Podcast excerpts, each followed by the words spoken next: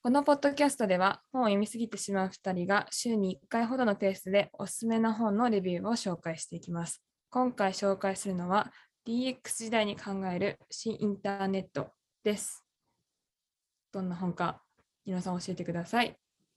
はい、えっと、これは新書でうん、新書紹介するの2回目ですかね。で、えっと、村井淳さんっていう、えっと、日本のインターネットを、まあ、技術的にこう牽引してきた人と、その弟子の竹中さん、竹中直純さんっていう人が、ね、知らない。えっと、まあ、インターネットの、これまでのインターネットと、これからのインターネットに関して、なんかこう対談をしてる本でえー、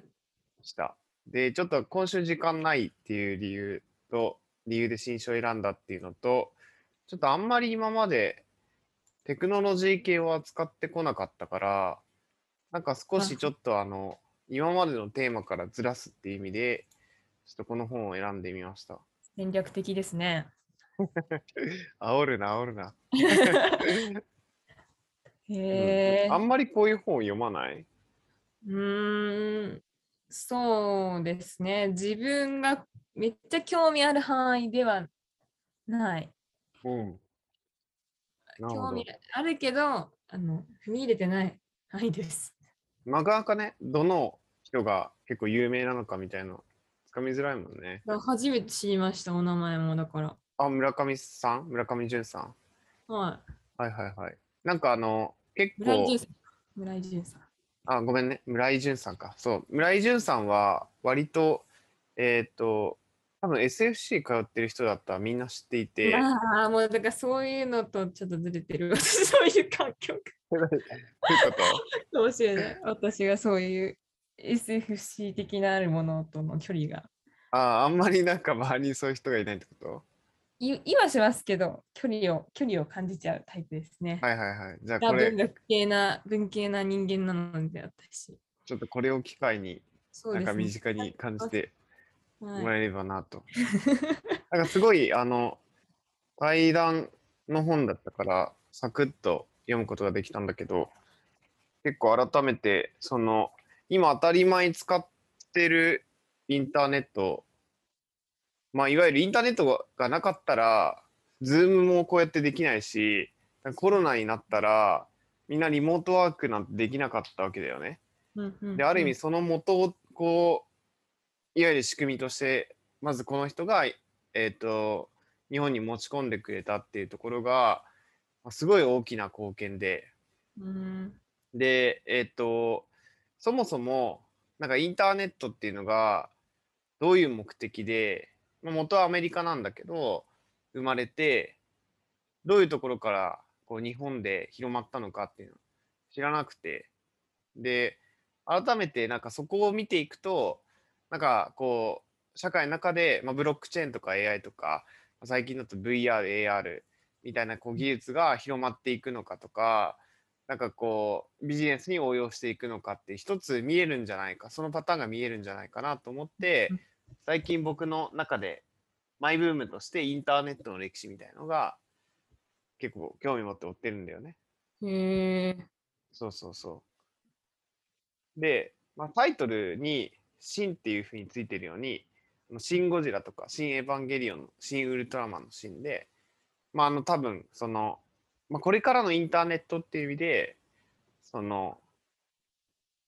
エヴァの監督のなんだっけ名前ちょっと忘れたけど安野さん。そう安野さんの「シン」をつけてるうんうんうん。そうでじゃあそうだねどっから議論をスタートさせなんかそれ、日本のうんそういうネットの歴史とかについても、この本の中でもそういうふうに触れられてるってことですか？そうね、若干その、やっぱりね、あの、弟子と師匠のこう話だから、あの、かなりね、前提があるんだよね。だから、すごい、あの、僕とはあんまりその知識がなかったから、あの NHK のドキュメンタリーとか、うんうん。あとは他のその、えー、と書籍を読みながら、知識を補完しながら、読んだ部分あったかな？すごい。なるほど。満を持してですね、じゃあ。うるさい。あでもね、あの、その、なんて言うんだろう、楽をしようと思って新書を読んだら、他の引用が必要になったみたいなね。あるあるですね、ある意味ね。新書ってそういう広げていく本ですからね、そうやってね。そうそうそなるほど。う。で、あの、さっき冒頭で話した、なんかインターネットのオリジンみたいなところで言うと、もともとはアメリカで、の DARPA っていう、なんか、米国の防衛省の直下の研究所があって、でそこって割となんかあの、まあ、戦争に、えっとまあ、軍事軍事目的じゃないにしてもなんかその技術に対して先行投資するみたいな文化が非常に根ざさい根ざあってでそこで生まれたこう技術が、えっとまあ、あってネットワーク、まあ、ここでちょっとあんまり専門用語を使わないようにしたいなと思うから、まあ、そういうネットワークの仕組みがあってでそれをアメリカの4つの大学で、えー、と使っていったんだよね。で主にその時はあのファイルの共有とか論文の共有っていうところで使われていてでそれを日本でも東大とか東工大とかでえーやってみようっていうのを始めたのがこの村井さんなんだへー。だから、えっと、元はといえば学術機関から、あのー始まったというか、へー。うん、だから、まあ、そこを見ても一つあの技術のこう検証とかっていうところが大学から始まって、まあ、今の機械学習とか AI もそうだけど大学っていう場から始まってそれが徐々にこうビジネスっていう、えー分野で応用されていくっていうのはあのーどの分野でも一緒なのかなっていうふうには思って改めてそのなんかなんだろう。属っぽいけど学学と産の連携っていうのはすごい大事だなっていうふうに思った。で日本でなかなか実は進まなかった背景みたいなところもあったらしくてうん。技術の進歩で理由としてはえっ、とえーなんか軍事技術に対しての投資みたいなのはすごく、まあ、戦後抑えられる方針になってしまったがゆえになんか先行技術に対してこう国立大学が率先してなんか開発をしていく技術開発していくみたいのがあんまり推奨されずに、えーっとうん。だからなんかこうある意味、まあ、社会的にいいか悪いのかわからないものは、えーっと予算も出ないし、まあ、時には弾圧されてきてしまったっていう歴史があってでそこ結構ね日本って割とそのリスクを最小化させるみたいのでなかなかこう行政の DX とか IT 化が進まないのってそういう部分も今まであったんだよね。なんかこううん。臭いものに蓋をするというかわかんないものに蓋をするみたいなところがあったらしくて。そうそこもなんかまたあの日本がなかなか競争力、まあ、そういった分野で競争力が生まれない一つの要因になってんだなっていうのをなんか間接的に、えー、と感じた機会にもなったな。うーん。うん。なんかそういうふうに投資をしないとき日本っていう国がそういうふうななんか先端のものにうん。を作らないっていうのはいろんな論じ方がありますね。そうやってあの軍事のことを絡めて考える人もいると思うし、うん。なんか内田さんとかは要は日本はある意味そういう周辺の辺境側の国だからそういうふうに一番にはなり得ないとか日本辺境論みたいなのもそういうそれは別の切り口で話してるしなんかいろんな人がそれに関していろんなこと言ってる気がしますけどね。最先端の技術でなぜ日本が遅れちゃうのかみたいな話で,、うん。でも面白いですね。あ内田先生はなんかあれなの？その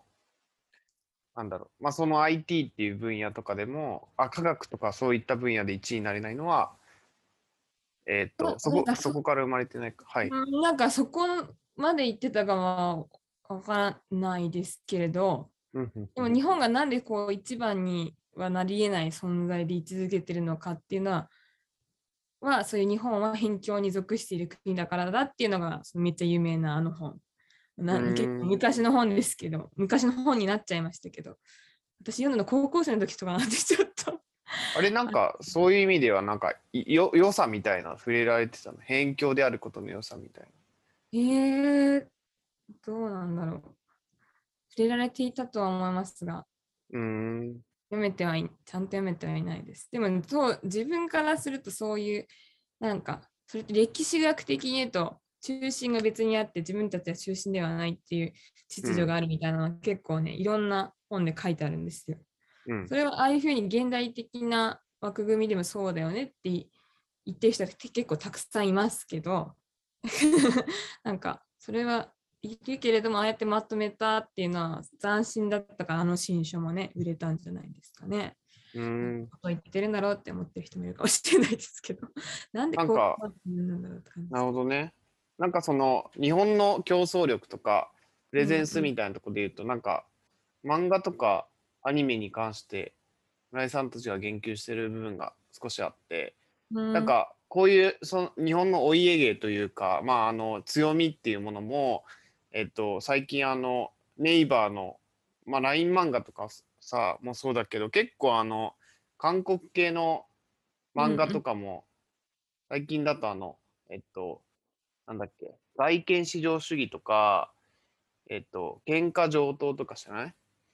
なんかあ私縦スクロールでなんか読める、はい。韓国あアニメとかマン漫画がめちゃくちゃ流行っていて。あー漫画読んでました。それそは知らない。うでだからなんかそういうのもなんて言うんだろうね。こうまだまだいけるけどなんかこうあぐらをかいてちゃやっぱりねダメで。で日本は結構やっぱそこをコンテンツを広めた後っていうのがもっとできるはずなの例えばグッズを売ってったりとか、まあ、なんかこうそういう次につなげるっていうところがまだまだできてないからそういうところもちょっと必要だよねみたいなうーん話が少しあったかな。なんかちょうどそれは先週紹介した BTS on the road もなんかすごいめっちゃ日本のうんそういうアイドル文化と比較するとか、うんなんで日本はっていう話が出てきたりとかしてて、うん結構いろんな人がそれも言ってる話だなって思いました。読んでください。はい。暑いからね。あとへは、そうだね、面白かった。なんかこう、これまでの話と絡められるところとしては、その、えーなんだっけ、あの、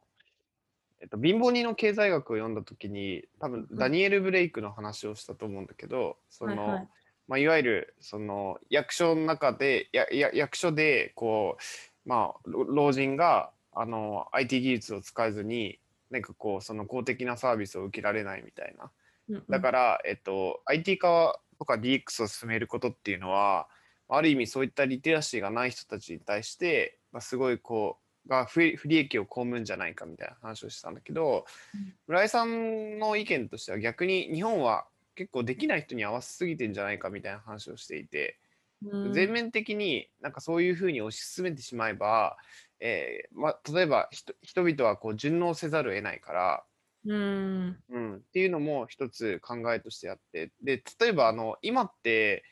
5G が来るような、えー来るっていうふうに言われてる中で、はい。3G とか 4G とか、まあ、今後サポートをし続けなきゃいけないんだよね。ドコモとかソフトバンクっていうのは。で、そのやっぱ管理コストがかかってしまうから、うん。えっと、そこにかけるリソースっていうのを多分もっと 5G とかに当てた方がよくて、うん日本は結構そういうやっぱり、まあしまあしなんていうのこう高齢社会だからこそ、まあ、そういうふうになってしまってる、まあ、いわゆるこう、まあ、すなんていうのこう、まあ、そういうものがリテラシーがひ低いような人たちに対して合わせなきゃいけないような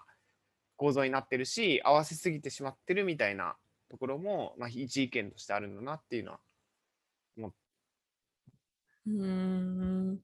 そなんかでも難しいですよね、本当ね。どこうん。までそれを進めていくかってなんか、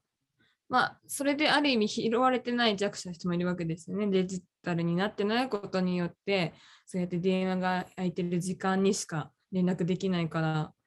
昼間ずっと働いてる人はそれのサービス取り付けないとかももしかしたらあるかもしれないし、う、うん、電話番号を持ってない人は大変とかもあるかもしれないし、とか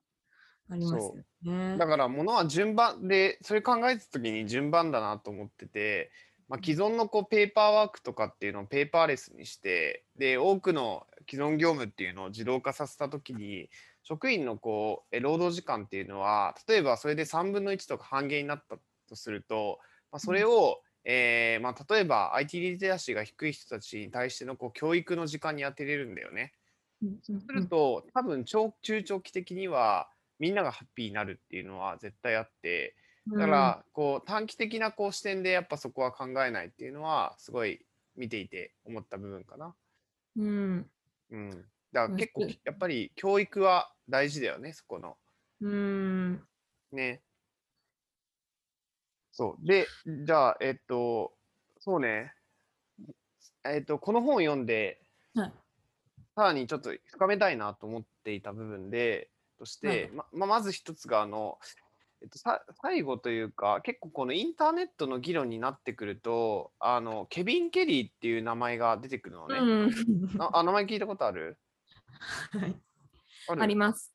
あなんだったっけ？説明してワイヤードの、そうそうそそううそう。そうそうそう、ワイヤードあのの人ですね。そうそう。えっと、を作った人なんだけど、こうケビケビン・ケリーがあのよくあのインターネットに関しての議論をしていて、まあ、本でもあのインターネットの次に来るものっていうふうに有名な本を出しているんだけど、彼が言ってた言ってるのが、そのすごいこれからミラーワールドが大事になってくるみたいな話をしていて。あの、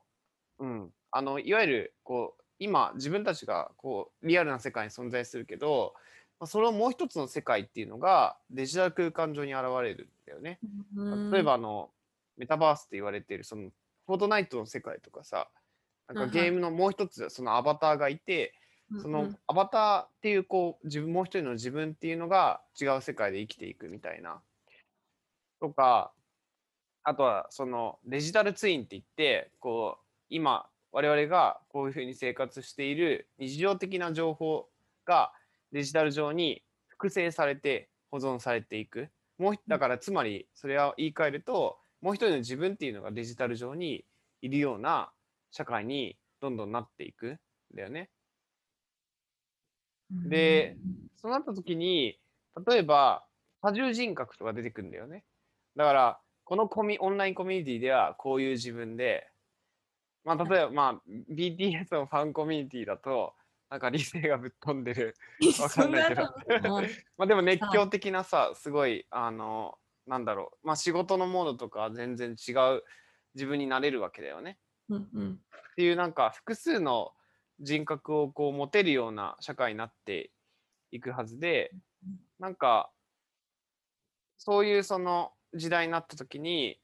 じゃあどういうふうにその人とつながっていくのかであったりとか自分の人格を形成していくのかみたいなところはちょっとあの今後深めていきたいなっていうところでもう一回あのケビン・ケリーの「インターネットの次に来るもの」っていう本はあの改めて、えっと、読んでみたいなっていうふうに思いました。めっちゃあれですね、平野平野啓一郎さんの文人、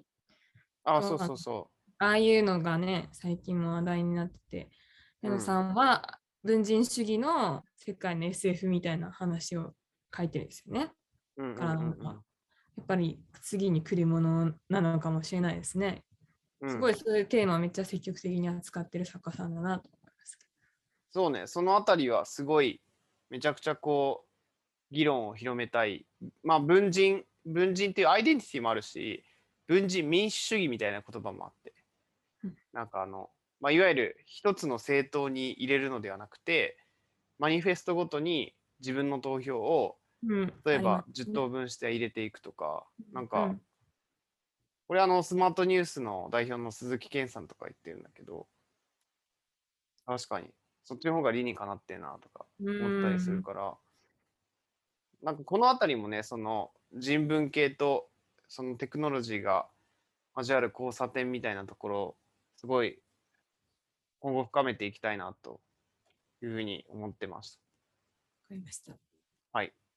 はい。私も興味ある範囲だなってめっちゃ思いました。あ、よかった。ありがとうございます。ありがとうございます。こんな感じでよろしいですか？はい。はい。ということで、本日はここまでということで、今回紹介したのは DX 時代に考える新インターネットでした。次回もお楽しみに。